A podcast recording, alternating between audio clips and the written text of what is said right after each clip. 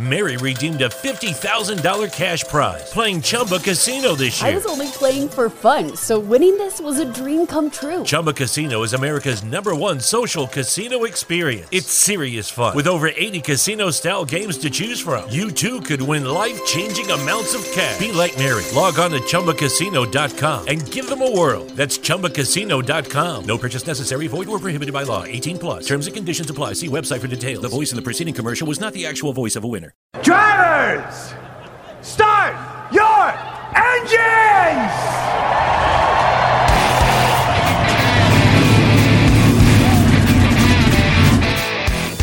Hit the pace car! What for? Because you hit every other damn thing out there. I want you to be perfect. When I'm driving, I got a guy on the radio who talks to me. You see him, but he talks to me.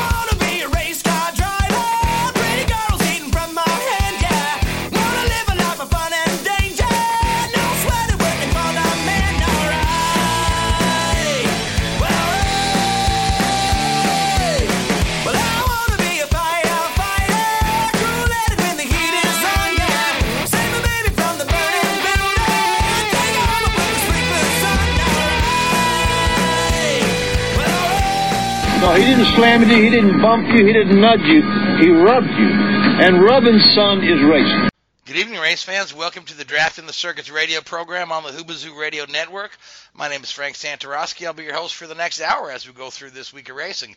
Joining me in the studio this week is Mr. Gray Warren, Mr. Seth Eggert, Mr. Richard Uden. Fellas, how we doing tonight? Doing Terrific. Good. All right. Well, we have a lot to talk about this week. Very busy weekend in racing. All three major series in action, uh, as well as a lot of uh, off-track news and just other things to discuss. Uh, so I'm just going to quickly uh, run down this list of headlines, and, and then we'll just uh, start our conversation from there. But first off, IndyCars were in Portland. Uh, Will took the wind. Scott Dixon, who's trying to stay alive for the championship, had a mechanical failure. Um, Rossi managed to put it on the podium a few spots ahead of Newgarden, gain a little ground in the championship. Uh, so we're headed we're headed into the finale in a few weeks uh, with double points available, uh, with the top three guys separated by um, just a couple of points. There, this thing is going to be between uh, Newgarden, uh, Pagenaud, and Rossi, and Dixon's got an outside shot to get there too with the double points. Uh, over the weekend, IndyCar did announce their schedule for 2020. Uh, no huge surprises that we didn't already expect, although massive disappointment that uh, Pocono was lo- no longer on the schedule, and folks are excited that Richmond is on the schedule. And we'll talk about that a little later. Uh, NASCAR in Darlington, the Southern 500, one of the great classic races. Um, delayed for rain, uh, ran well, well, well into the evening, but at the end of the night or early in the morning, as the case may be, uh, it was Erik Jones uh, taking a fine drive, um, taking a very, very good win there, gets him out of bubble trouble, um, gets him on the good side of his employer with the contract up for nego- negotiation uh, next year. Uh, we've got uh, Suarez and Newman in bubble trouble right there on the line, and Jimmie Johnson likely out of it uh, unless he wins. Um, Formula One at Spa, um, Charles Leclerc takes his first um, career win. Uh, re- made it look relatively easy. Um, you know, led from pole. Uh, had a had a trouble-free run, which is uh, you know something that he's lacked in uh, some of his earlier runs where it looked like he could win. So, uh, good job to Charles Leclerc. But the biggest and most tragic news story of the weekend um, involves Antoine Hubert, uh, young French Formula Two driver who was killed in a wreck at Spa. And um, you know, I know most of the, you folks that listen to Race Mode, you've probably seen the replays of the crash, but it was um, it was a very violent impact. Um, and and Richard, uh, now all of our thoughts are with his friends and his family, and also the other driver involved in that crash, um, American driver uh, Juan Pablo Correa, is um, two broken uh, legs uh, spinal cord injury. He's in the hospital, has a lengthy rehabilitation ahead of him. Uh, so our, our, thoughts are with everybody in the paddock, the friends and family. But in, in examining this thing, uh, the the impact was a straight T-bone, and th- these are rare in auto racing, just you know because of the trajectories of the car are going in the same direction. And usually this sort of thing will happen when uh, somebody's out of control and crosses back uh, right into the racing line, and and that's pretty much exactly what happened here. And uh, Hubert took a hit right to the side of the car. Um, it reminded me a bit of uh, Zanardi's crash from 20 years ago, where the, the crash where Zanardi lost his leg. So, now, now Richard, you and I engaged in some discussion uh, about this and, and some public debate uh, about this and the structural rigidity of the cars. And uh, you know, you know as well as I do. You you know better than I do. Um, but there have been a lot, a lot done um, with these cars, particularly in the area of side intrusion. And we've and this goes back to the Senna accident. So, um, just just give me your your assessment of, of how the you know what went wrong here, I guess. Well, you, firstly, obviously, uh, share your sentiments with condolences to the uh, Hubert family. It was a you know, terrible tragedy. Such a young, young and well liked uh, driver. You know, really part of the the, the, the, the they, they, dubbed them the four musketeers of French racing: uh, Leclerc, Gasly, uh, Ocon, and, and Hubert. Hubert was probably the least known of the four, and it was probably not far off Formula One drive. Maybe not next year, but definitely the year after. He was progressing very, very well and had shown some you know promising performances. But um, you know, it, it was like a lot of these things. It was pure. I don't want to use the word luck, but pure bad luck, I guess. Uh, what happened on Saturday afternoon? Um, uh, um, Giuliano Alesi, the, the, son of former Ferrari driver John Alesi, uh, was ahead of the other two cars involved in the accident. He um, he span at the exit of the Eau Rouge corner coming up to Raidillon, And uh, as he was spinning uh, on the track, uh, Hubert and another car took evasive action, and uh, Hubert ran wide on the exit of Raidillon and hit the tyres at pretty much unabated speed, probably around about 160, 170 miles an hour. Made contact with the tyre barrier, and uh, the tyre that threw the car back onto the racing line. Um, Carrere, uh, I believe the, the, the, the, guy involved in this accident, he was following, uh, and unfortunately he sustained a puncture uh, from some of the previous impact debris as he as he was coming through Raidillon.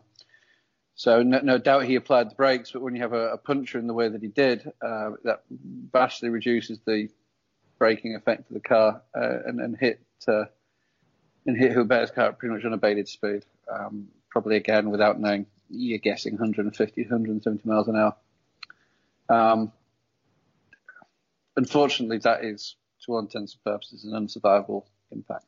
Uh, no matter what race series you're involved in, Formula One, IndyCar, Formula Two, um, these cars are incredibly strong.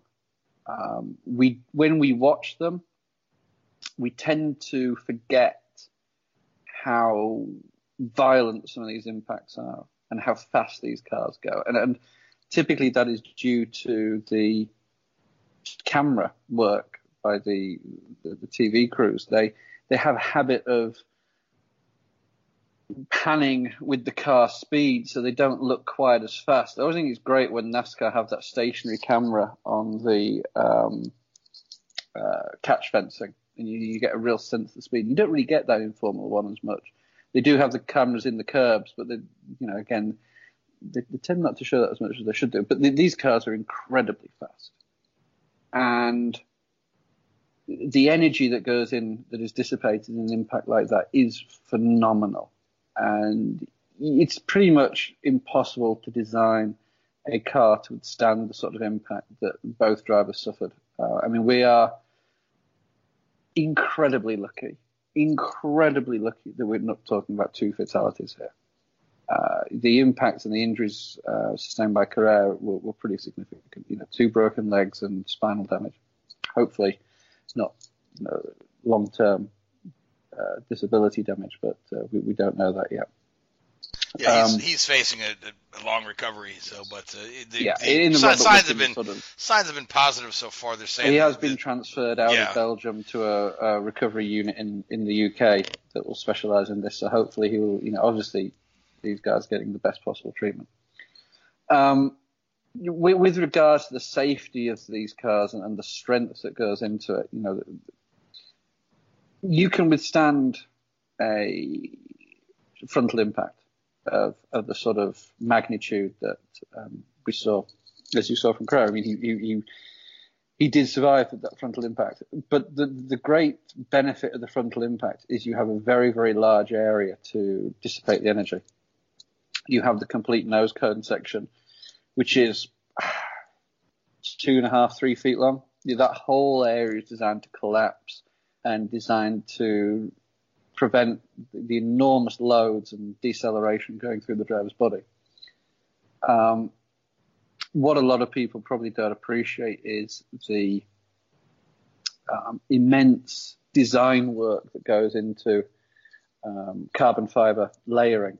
So carbon fiber, as you all know, is an incredibly strong material, but it's, excuse me, only strong in one direction.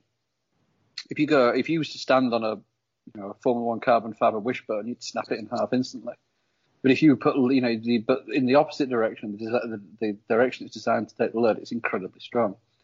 So the way the carbon fiber is weaved and layered into these nose cones make them say, incredibly strong. The amount of load they can withstand is, is phenomenal. So to put that into context, if you were to, to have that as a, you know, you, you can understand a, you know, a car having a head-on impact at 100 plus miles an hour. But to have a side impact at 100 plus miles an hour is extremely rare and to mitigate and to make this, the car able to withstand that sort of load, you'd have to have three foot wide crash structures on the side of each car. And it's just physically not possible due to the, you know, the dynamics of, of, of these cars.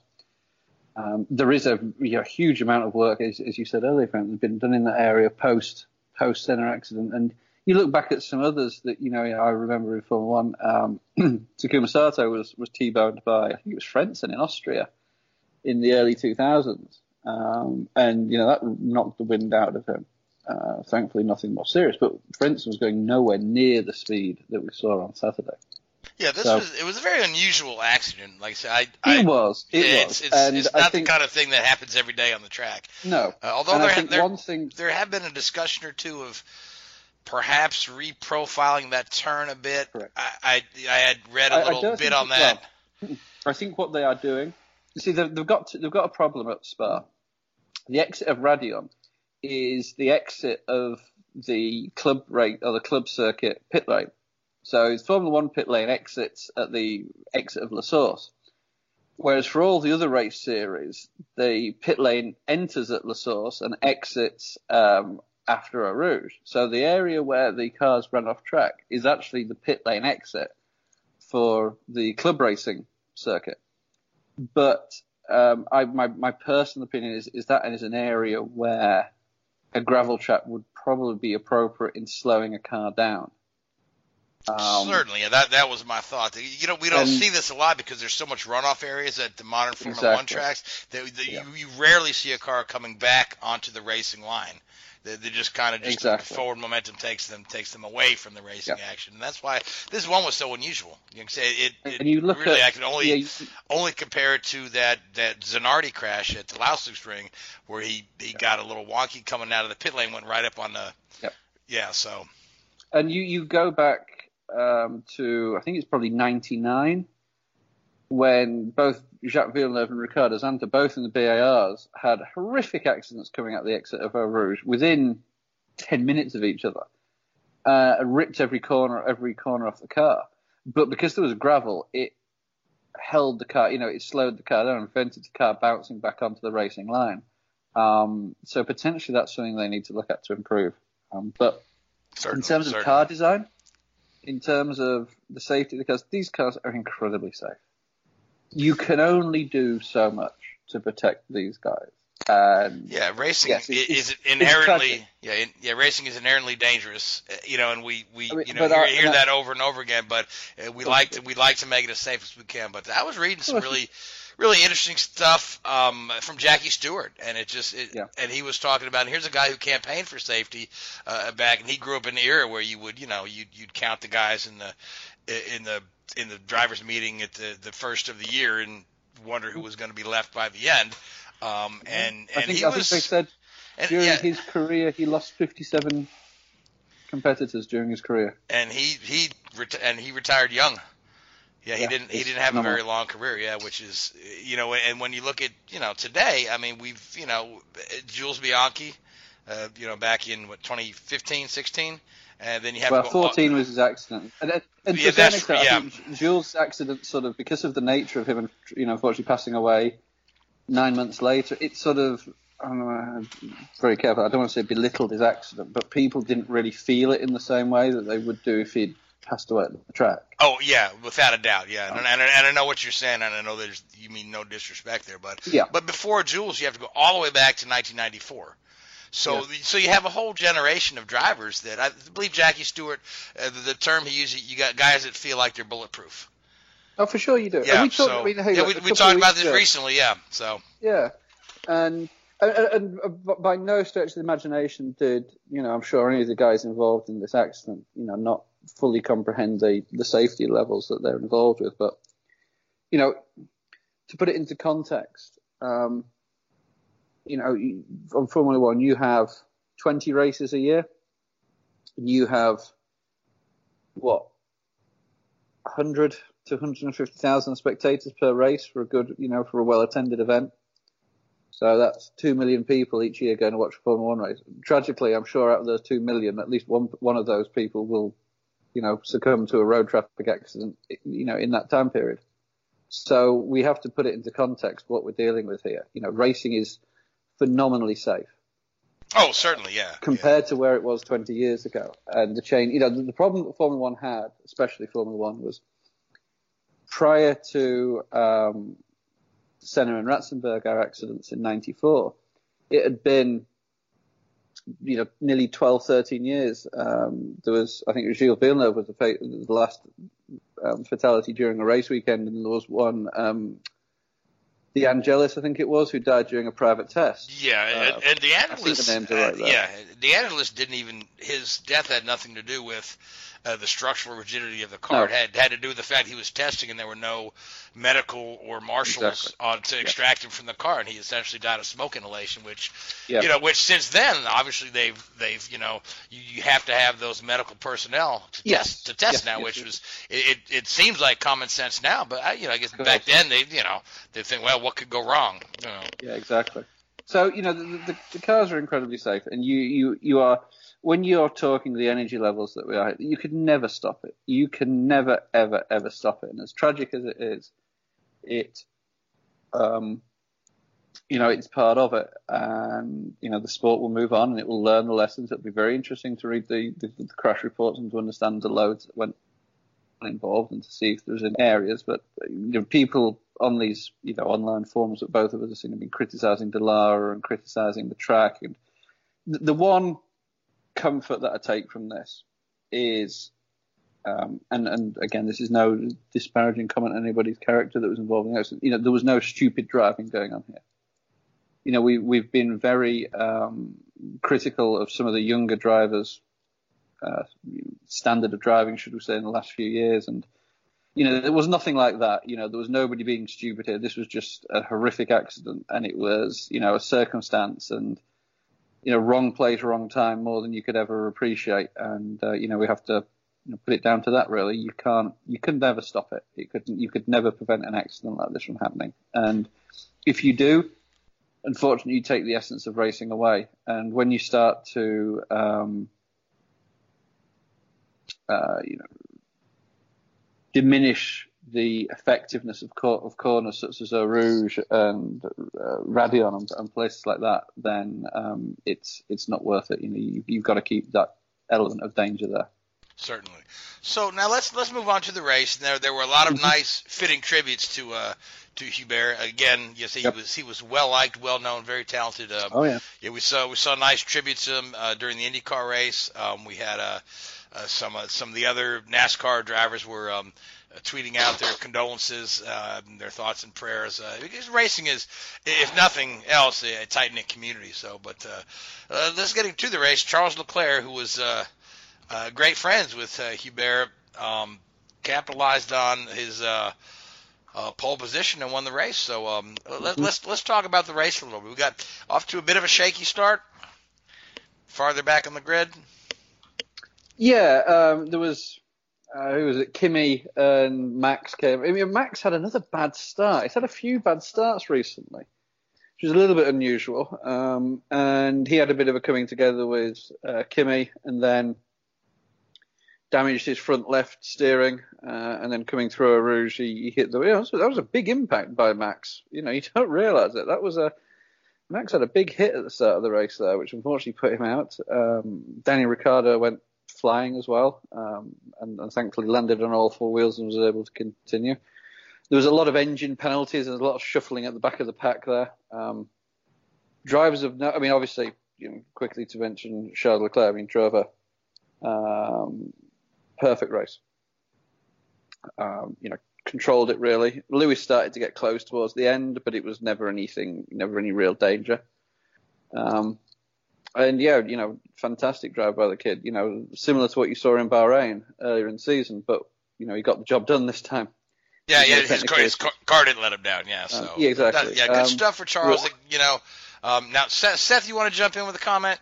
Uh, I do. Uh, Lando Norris, uh, yes. somebody that hasn't been mentioned, uh, snuck through that incident with uh, uh, Verstappen and uh, I'm sorry, uh, Raikkonen was running top five. It would have been what his best career uh, result had he been able to stay there. And then uh, coming to take the white flag, lost power. Uh, what a heartbreaker for him.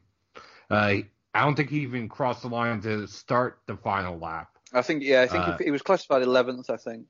He was and, classified 11, yeah, uh, one lap down. Galling, galling yeah, for the yeah. kid. yeah, and, and, along those lines, Richard, I, I've, I'm hearing some chatter that's uh, McLaren is a little unhappy with Renault and the recent rash of engine failures, and they're asking well, for they, they, what was the word? They're asking for more transparency.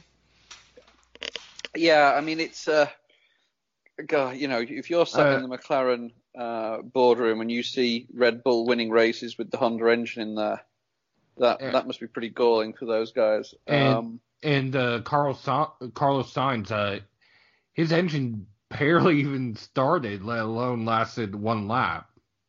I think he lost power, and actually they had to extend the safety car because of where yeah he, he, he ended up retiring at the in the bus stop chicane, didn't he? Yeah, I think he was having anti-stall issues. Which I don't know if that was an engine or uh, a clutch issue. I don't. Official, Feedback. Officially, he his status is uh, lost power, so I think yeah. that might be engine. Wow. Yeah. Um, uh, I mean, but another guy that, another guy related, that massively yeah. impressed me over the weekend. I mean, for me, Lando Norris was a standout driver uh, without any hesitation. Um, the other guy that drove great, I thought, was Alex Albon. You know, he did the exact opposite of what Pierre Gasly had been doing so far this year. You know, he, he because of the engine penalty situation with that car, he was going to be starting down at the back of the grid, so he never really did any fast laps in qualifying. And he just, for the first half of the race, he wasn't really, you know, uh, at the races, and um, literally, and he's, you know, he was sort of sat back in the mid-teens, and then towards the end of the race, he really picked it up and really started to put everything together and and, and put some good, really, really good lap times in and, and grow. And I, I can't remember where he finished exactly, but it was well within the points. Um, so yeah. a huge amount of a huge amount of uh, fifth.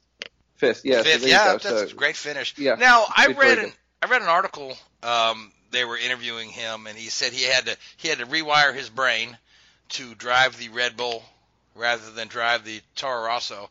I mean, yeah. is is there that much difference between uh, well, it can be. The, the Red Bull and the Toro Rosso? Is it is it just a yeah, I mean, lo- lo- location like, of uh, things on the steering wheel or, or, or no, adjustments because he in the car? done plenty of testing with Red Bull in the simulator. Even as a Toro Rosso driver, I'm sure right. he's done plenty of Red Bull work. Um, the big differences will be things that how aggressive you can be over the curbing with the suspension. Uh, you know, the, the Red Bull suspension, I'm sure, is very, very more, you know, is far more um, compliant than the, the Toro Rosso suspension. Um, okay, and additionally, so he, so he may have been driving the car a little more gingerly than he really Potentially, yeah. I guess you're just um, finding finding the limit of the car, right? Which is yeah, you know, yeah. The, the downforce generation as well. I'm sure the Red Bull is far more efficient uh, under aero loading. So certain corners you may be able to take flat out or just lift rather than a tap of the brake or whatever it may be. And the braking systems will be very different as well. You know how you apply the brakes. It's it's not just your you know binary braking. You don't just stamp on the brake and then turn. You'll ease onto the brakes. You'll lift off you know, and, and different braking systems will require different um, uh, driving styles. So it is a learning curve without any hesitation for these guys to go in. But the one advantage that the guys have going from Toro Rosso to Red Bull is that they, you know, they're already very much in that family and they will have already done extensive simulator work with Red Bull to get up to speed. Certainly. Uh, as Max Verstappen showed, as a prime example when he goes off and, you know, wins his first race for Red Bull. Um, yeah. So I guess he re- rewired his brain really quick. So. Well, All right, well we... also he rewired Rosberg and Hamilton's brain, and they drove into each other. But. Yeah, true. Yeah, that helped. Yeah. So, all right. Well, we we do have a lot to cover today, so I don't want to I don't want to you know extend our Formula One segment too too long, but I do want to briefly uh, preview next. We've got Monza coming up. And Correct, yeah. uh, Ferrari, their 90th anniversary season. Uh, I mean, look Mm-hmm. for a huge, huge Ferrari celebration, and then here they Yeah. are coming in, coming in to Monza on the momentum of their first win of the season. So, uh, you, you feel like we'll see uh, Ferrari go back to back in Monza there, Richard? I think you will, yeah. I, I genuinely do. I, I don't think that, that Mercedes will have anything for them. Um, the only, you know, if you remember last year, the only reason that Mercedes won is because um, I think Vettel had an issue um, at the start of the race, and um, it was basically two Mercedes against one Ferrari, and they could play the play the game and, and beat them there. So I think um, I, I don't think there's if, if Leclerc and Vettel execute as they should, I think they'll win that and they'll win that race quite comfortably. okay, and which one would you Um, which one would you say would win? I think Leclerc's got the momentum. I really do. I think he's driving great. Okay, and Seth. Uh, well, since you're going with Leclerc, I'll go with Vettel. And Gray? Oh, I don't know. I don't know. I think Hamilton will be ill that he didn't uh, catch catch him on catch him late in the race. I think maybe Hamilton will uh, prevail. All right, so that leaves me Max Verstappen to pick, which I don't know that. Uh, I, I think they're starting with another grid penalty coming to Monza. They're starting at the back. Yeah, yeah. So, uh, ah, you know, back, back, you know, last to first. Why not? old, old Scott Dixon move there. So, uh, so mo- moving on, just, uh, just to tie up a couple of loose ends. Formula One news: the, the, um, the, uh, is uh, confirmed to stay uh, with Mercedes next year. Um, Esteban Ocon will go to Renault. Uh, Hulkenberg is rumored to be going to Haas. He's the front runner for that seat to replace Grosjean. Grosjean may be the guy on the outside looking in. I don't know. Um, we'll we'll see how the, the rest of that uh, works out. But uh, Gray, you spent your weekend in Darlington. Um, you, you waited out the rain and got to see a pretty darn good race, huh? It sure did. Uh, Darlington never disappoints. Uh, you know, I, I remember my first race there way back in 1970 when the late great Buddy Baker uh, took the checkered flag driving the Cotton Owens Dodge Daytona. And, uh, you know, I've enjoyed every one I've seen from both sides of the fence. So, uh, yeah, it was my 50th in a row. And, uh, uh, Lord willing, I'll make 51 next next season to uh, to see it. But yeah, uh, this edition uh, was was a great race. Uh, had to wait a little while for it, but um, rain started about um, just about uh, just mere minutes before the uh, race was supposed to uh, get underway. But that's something that you you face in South Carolina that time of year.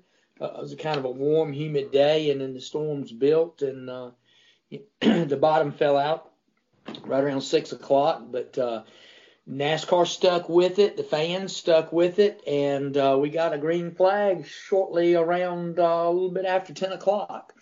And uh, it was a great race. Uh, a lot of competitive cars in it. Uh, I thought we saw some guys that uh, flex their muscle at various different stages of the race. But the thing that uh, that I watched uh, from my seat that was that was impressive was Kyle Busch's drive uh, from the rear of the field to the front. Uh, he had trouble in qualifying and had to start at the rear, and he was he was fun to watch come through the come through the field, and it didn't didn't take him really too long to to get into the top ten, and he worked his way. Uh, up to the front, and with help of his pit crew and a good fast car, he finally made it into the lead and looked for a while like he was going to be uh, the car to beat. And uh, as it, as it kind of went out, it, it, it seemed like that uh, late in the race, uh, Kurt Busch uh, ran pretty strong. The one car, and then of course Kyle Larson was was good throughout the throughout the evening. Um, Jimmie Johnson was surprisingly strong. He ran in the top five for a goodly portion of the race and was looking like he was going to be headed to a to a really good finish. Uh, Denny Hamlin uh, had a had a had a pretty decent car there as well, and he, he made some made some moves. Um, forgetting someone, I'll I'll think of them in a minute. Of course, uh, the ultimate winner, uh, Erik Jones, he ran he ran in the top uh, he ran in the top ten, top five most of the night. But good runs for uh, you know for uh, DiBenedetto, wow, he ended up finishing eighth, and he ran, you know, he ran in the top 12 most of the night. Uh, Chris Buescher ran uh, in the top 15. Had had uh, except for some pit crew miscues that kind of got him, uh, kind of hurt him track position wise. He had a really good, uh, really good car at times uh, during during the night. But uh, there was one, uh, one, one, you know, few little skirmishes on the track. I think Ryan Newman and uh, and Suarez got into it, and, and I'll let and, Seth elaborate on that. Uh, the two of them are going for uh, the same spot in the playoffs. Uh, Newman ended up spinning around, cutting a tire. Uh, it, a few laps later, Newman, who is in lucky dog position, just happens to uh, get into Corey LaJoie, sending LaJoie around, and Newman got back on the lead lap. A, very convenient timing, yeah. I will say, mm. on that. And then the race changing moment was when Newman once again gets into somebody, in this case, Daniel Hemric, cutting down Hemric's tire. Hemric spins and blocks the racing lines, taking out Jimmie Johnson, William Byron, uh, Kurt Busch, Denny Hamlin, and uh, I believe Michael McDowell. Yeah, and that, like you said, that was the pivotal moment in the race because it took out those guys that I just mentioned uh, having good nights. Denny Hamlin, Jimmie Johnson, uh, uh, uh you know, among those, and, and uh, who else was involved in Byron? Yeah, Byron, who won Kurt the Busch. pole, and Kurt Busch, the one car. So really, the three principals that, that had really run strong and had that I think had legitimate chances to win the race were were uh, were Kurt Busch, Jimmie Johnson possibly and and uh, and Denny Hamlin. So it kind of ruined their evenings from that point forward and kind of shuffled field. And it helped some other guys. I think from that point forward, guys like Austin Dillon and and Paul Menard were able to capitalize on that. They ran in the top 15 uh, all evening, but with those cars having being damaged and, uh, and and somewhat off the pace, those guys were able to rally and and, and get good finishes both in the top ten uh, as as the race ended. But uh, late in the race, there it, it came down to uh, a late race restart, uh, and it found uh, kind of uh, Kyle Busch the one of the only times that he really got his pit crew kind of let him down. He ended up coming off pit road, I think, about third, and uh, of course. Uh, that put uh, Kyle Larson and uh, and Erik Jones up front. And uh, it, on the restart, Erik Jones was able to uh, was able to, to hold off uh, Larson and kind of build a little bit of a lead. Uh, looked uh, Kyle Busch eventually got around Larson and looked as though he was going to be able to run him down late, but then uh, I think Kyle kind of ran out of tires and had a tire issue uh, within the last couple of laps of the race and. Uh, where did he? Where did Kyle ultimately finish? Uh, Kyle Busch was third, yeah. and yeah, yeah Kyle Larson it, was second. Yeah, it, what happened was Kyle bounced off the wall with four laps to go. Right. 3 mm-hmm. laps to go, the tire went down. He bounced off the wall. He limped around for two laps with a cut tire, and post race complained a that he couldn't pass anyone. Gee, I wonder how that happens. Although he started last. Yep. And B, that NASCAR didn't throw yellow despite a car having a flat tire, wondering where that happened before, and then talking about how that happened to him at Fontana a few years ago. Yeah, certainly. Yeah, well, uh, Kyle, in, in Kyle, been, Kyle been pretty vocal about this package, but I mean, I mean, he's not wrong that there's a tremendous advantage to being in clean air. Yeah. But but at the same time, Oh. you know, you can't start last and and carve your way through the field and then bitch that you can't pass because you know what I mean. Well- and, and obviously, you know, obviously now Kyle's a heck of a wheelman, and and he and he had a great day. And and correct me if I'm wrong, Seth. Did he not just clinch the regular season championship with his Yeah, third place did. finish? He did, and if I may, it's more not that he can't pass, but he can't get the car to do exactly what he wants. Yeah. And I do understand where he's going with that.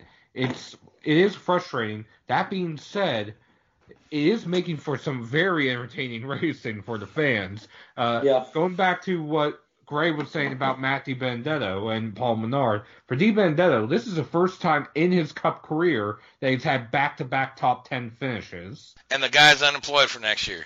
Mm-hmm. Correct. And, yeah, and Oh. he's and he's been so good this year. It's such a shame. Correct. For Paul Menard, this is his first top ten since Richmond earlier this year.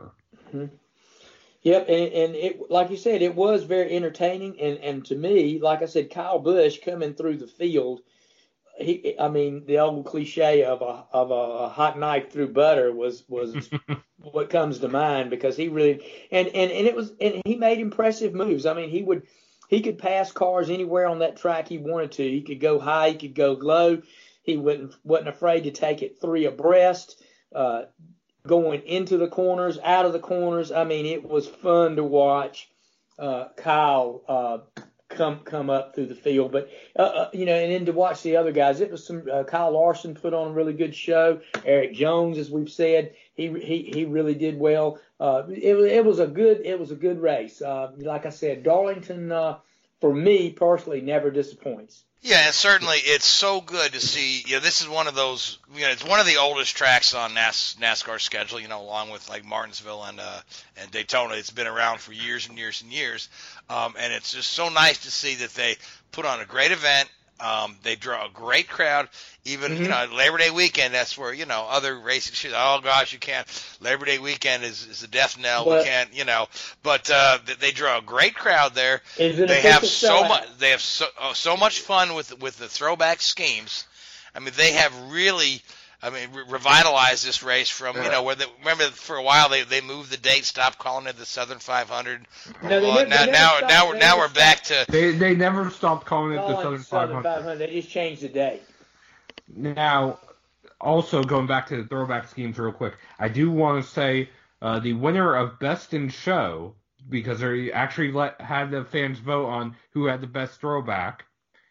Surprisingly, was not Chase Elliott. For those who keep saying that Chase Elliott wins every single popularity contest, it was Bubba Wallace and the Adam Petty Victory Junction throwback ah Which- yes which I do want to tout a little bit. Uh, we talk about Gray's uh, work in NASCAR all the. No offense, I'm not saying all the time, but we do talk about that. We talk about Richard uh, working both at RCR and in F1. I want to mention a little tidbit about uh, my family history with this. Uh, my sister was one of the co-founders, one of the three co-founders of the Adam Petty fan club back in the day. So to see that car on track and to see it win Best in Show, uh, it was a, a lot for me at the track to actually be able to see it in person, covering it. Uh, I didn't write anything on it because I knew I would be too close to it, Mm-hmm. but it was special to see. It was well deserved. It was well deserved. It was a nice looking car, and uh, and and kudos for the fans for for recognizing that and and not just turning it into a popularity contest. They, I think, uh, I think it was a well deserved honor, and it was a nice looking car, and uh, and it really captured uh, it, it, it captured that throwback image uh, of that car. Certainly certainly did so yeah again just hats off to wonderful wonderful darlington weekend once again Oh, and Um, also it was a lot more going on that weekend too. we had an xfinity Xfinity. disqualification Yes, we again did. Another Very, disqualification very controversial uh, it was Xfinity race. controversial in one sense, and uh, we also had this driver, uh, Dale Earnhardt Jr., running his first race of the year. Yep. yes we did so seth Uh, greg you guys take us through that I'll let Seth do that. Seth, Seth probably saw more of it than I did. Well, Denny Hamlin may have won uh, across the line first, but he did not finish first. Uh, he was disqualified for uh, the car being too low in the left front and too high in the right rear, handing the victory to Cole Custer, who led zero laps. It's the first time in Xfinity Series history that a driver has led zero laps in one. And the third confirmed time it, it seems, Yeah, it seems like we've had this conversation not that long ago when we had Brock on the show, right? Yes. Uh, yeah, yeah, good stuff. Yes. Uh, so Cole Custer is now in a, in exclusive club with Lee Petty and Brett Moffitt. that's that's good stuff. I love it. I love uh, it. That that being said, uh, the race was dominated by Tyler Reddick and Ryan Blaney. The two of them uh, traded the lead back and forth. Reddick led 70 laps. Blaney led 50 laps. Uh, Reddick won one stage in part because of Hamlin's DQ, and Custer because he won the, the race because of Hamlin's DQ gains five playoff points, which, although it doesn't affect the standings now, could ultimately affect the standings in the playoffs and who makes it to Homestead and who could challenge Christopher Bell for a championship, Hamlin's teammate. On top of that, I don't understand why Joe Gibbs Racing would play games with a car that already is not going to be earning points towards the championship. Uh, it's not locked in the playoffs because a win by a uh, Cup driver does not automatically lock them in. Although it's won enough races with Kyle Busch that it is locked in. Uh, I just don't understand it. Uh, well, maybe maybe Seth, the fact that eh, you know it's not really for anything, it gives them the opportunity to try that little trick to see if they could get away with it with really little to lose. Well, yeah, exactly what they're doing. That's but, exactly what. But yeah. here's but here's my thing. Hamlin was in a backup car. So if they were testing something, did they put it on both cars or just on the primary car? Only, one, only one got busted.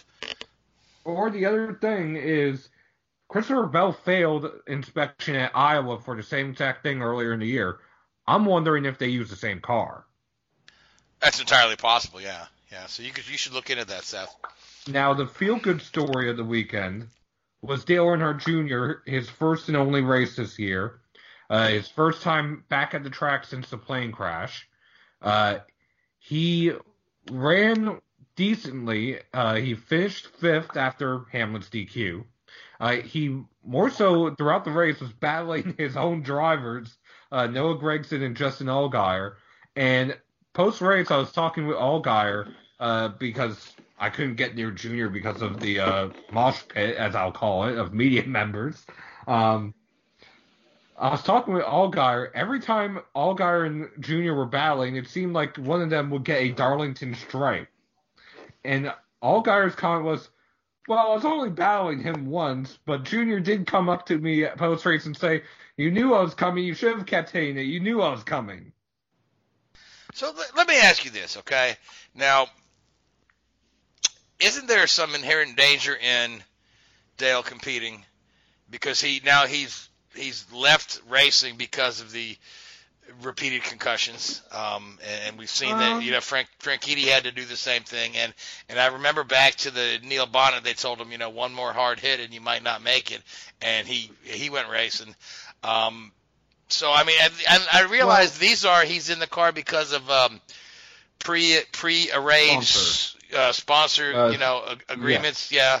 keep Hellmann's mayonnaise on the car or, or whatever it is. So, um, yes. but, but I guess I guess he's cleared it all through his doctors and whatnot. I'm sure. So, but I just uh, you know I'm just he certainly didn't look like he was holding back anything. He was not holding the back. Issue. I, am sorry. What's that, Richard? To, the insurance companies will have to give him sign off on him to race. I'm sure that'll be the biggest issue. I'd have thought. Yeah, well, absolutely. So if they gave him the sign off, I guess he's.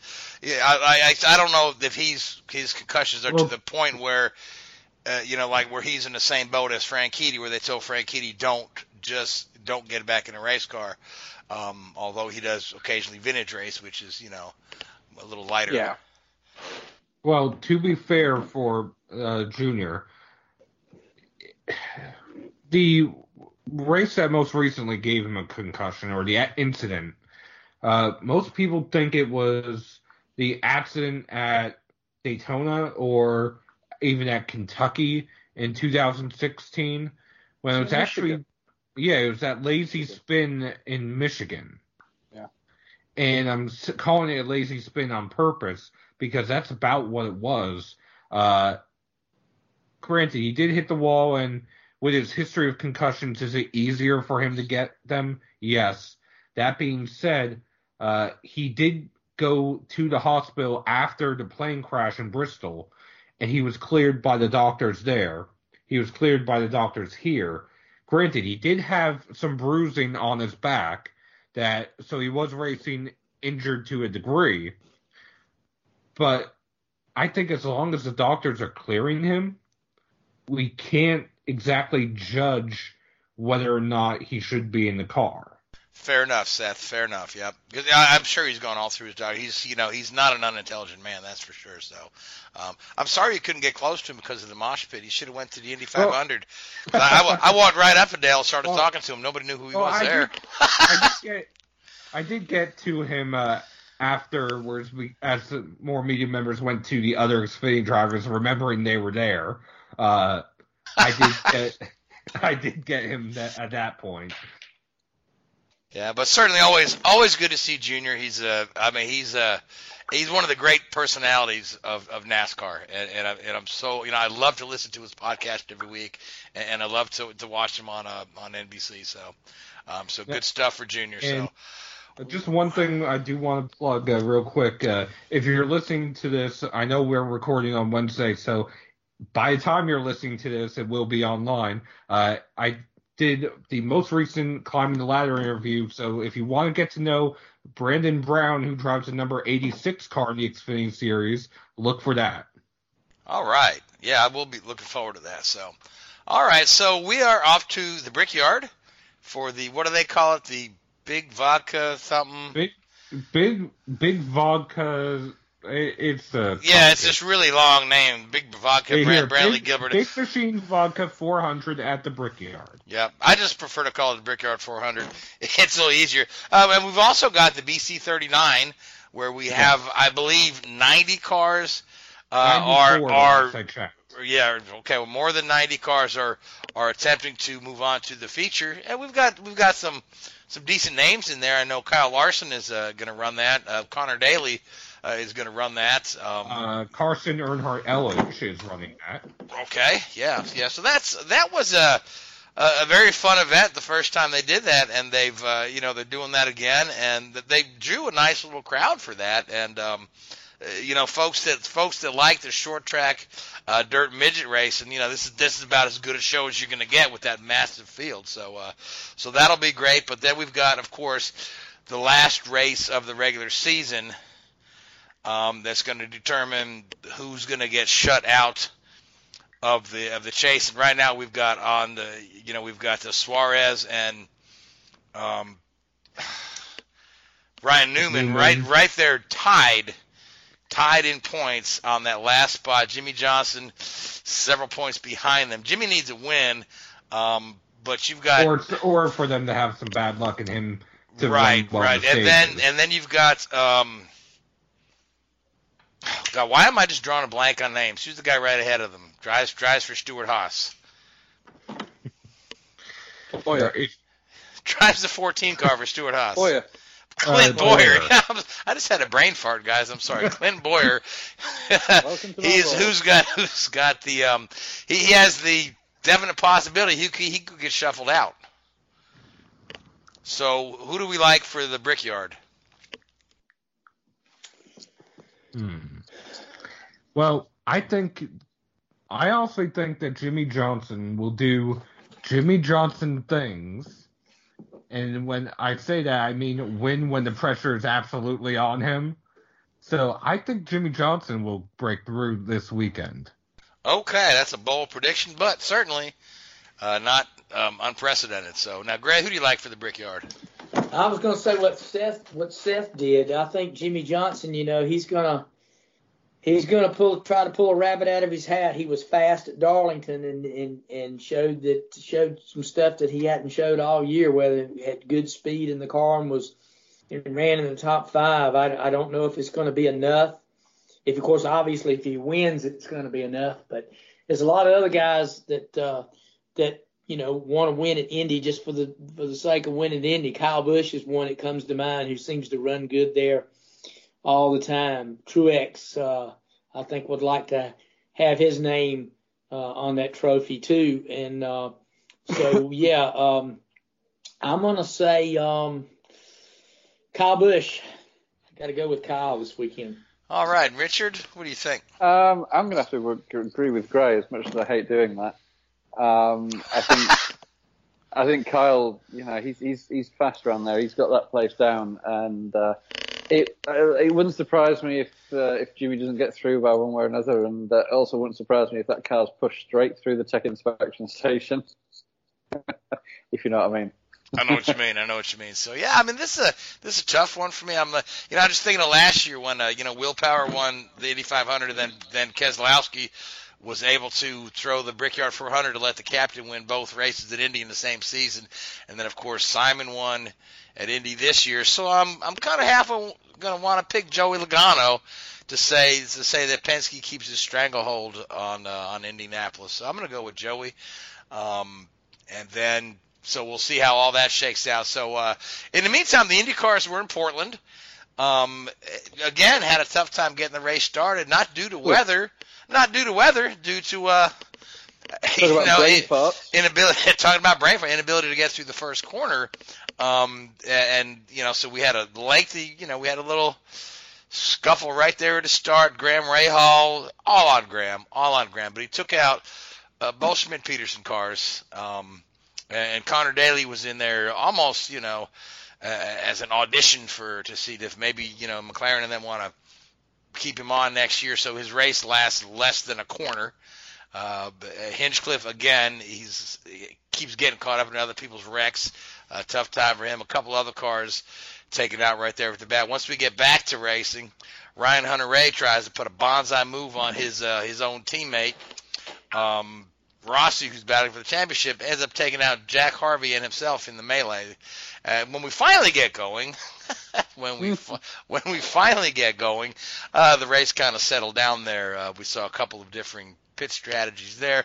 Scott Dixon looked to be the man to beat for a while after he stalked uh, Colton Young. Colton Herta led the early sections of the race, but um, Herta just ran out of tires, and Dixon was able to pretty much.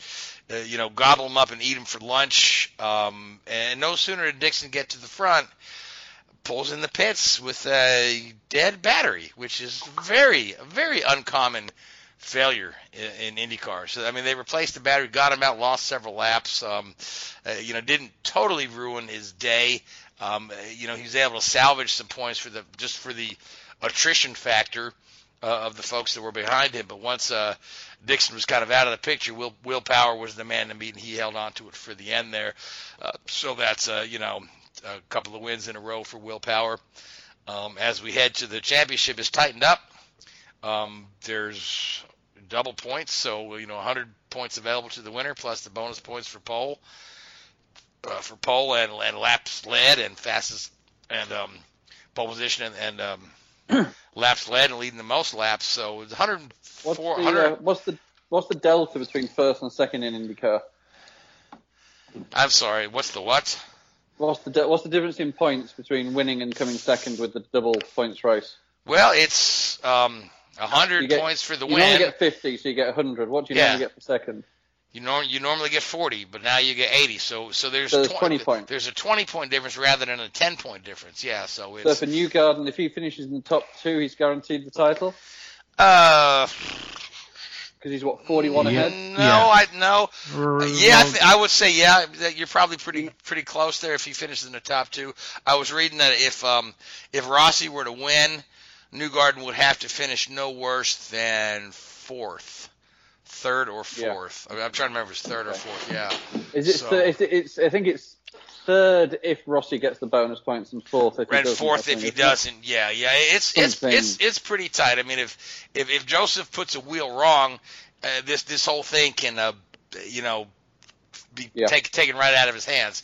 Um, if he just runs a consistent race and and, and you know doesn't try anything bonsai, um, you know stays stay, yeah. stays clean. Um, and again, Laguna Seca is uh, pretty much a new a new track for this series. We haven't raced there in years and years and years. I was thinking uh, of Sonoma for a minute there, yeah. No, no, no, no. We're, we're at Laguna Seca this year yeah. for the first time in a number of years. I mean, back in the back in the heyday of CART, back in the '90s, they used to have the um, the season finale at uh, Laguna you know, Seca. So we're back there, um, and it'll be it'll be interesting to watch. Um, it's always interesting. Like one of the coolest things too is watch the cars go through the uh, corkscrew nose to tail. That's, yes, that's, the course. That's pretty. That's pretty cool. Uh, cool to see. Yeah, so has, uh, so anybody tested out there this year? Or yeah, yeah, yep. They, have done some testing out there. Yep. I, I can't. I don't have I, at my fingertips exactly who has tested and who hasn't. I I believe the Andretti guys put some laps out there, and uh, yeah. I don't know if the Penske guys have or not, but uh, I, I believe the Penske's they've got some data from running IMSA there uh, yeah, you know, I am not sure how much of that that translates, but uh, of course you've also got old data for the teams that have been around. But um, yeah, again, it'll be it'll be an interesting weekend. They got, we got uh, you know two weeks off before we get there. Um, but uh, I mean, in other IndyCar news, um, Oliver Askew has clinched the Indy Lights Championship, which means for him he wins the Indy Lights Scholarship, which means he gets a ride at the Indy 500 plus three other races, um, and he needs to, you know, take that uh, that that money there and negotiate um, for that deal. I don't know where you're going to see him. He drives for Andretti in the light series. Uh, you know, uh, Andretti has talked about a fifth car for next year. Uh, it could possibly that fifth car is maybe shared between Askew and somebody else, or it could be that that fifth car is reserved for um, Colton Herta, who may be out of his seat because Harding at this point is uh, quote unquote unsure whether they're going to make the grid next year. Um, a no, then. Yeah. now, now, another news. Now, of course, you know we're all aware of, of McLaren um, coming in with Schmidt Peterson. Uh, you know, Hinchcliffe said uh, right off the bat he's looking forward to working with General Motors and looking forward to working with McLaren, and nobody believes him. Everybody wants to put him in a Honda car somewhere. Um, Malsher put out an article the other day to confirm that Hinchcliffe is staying with Schmidt Peterson Racing again.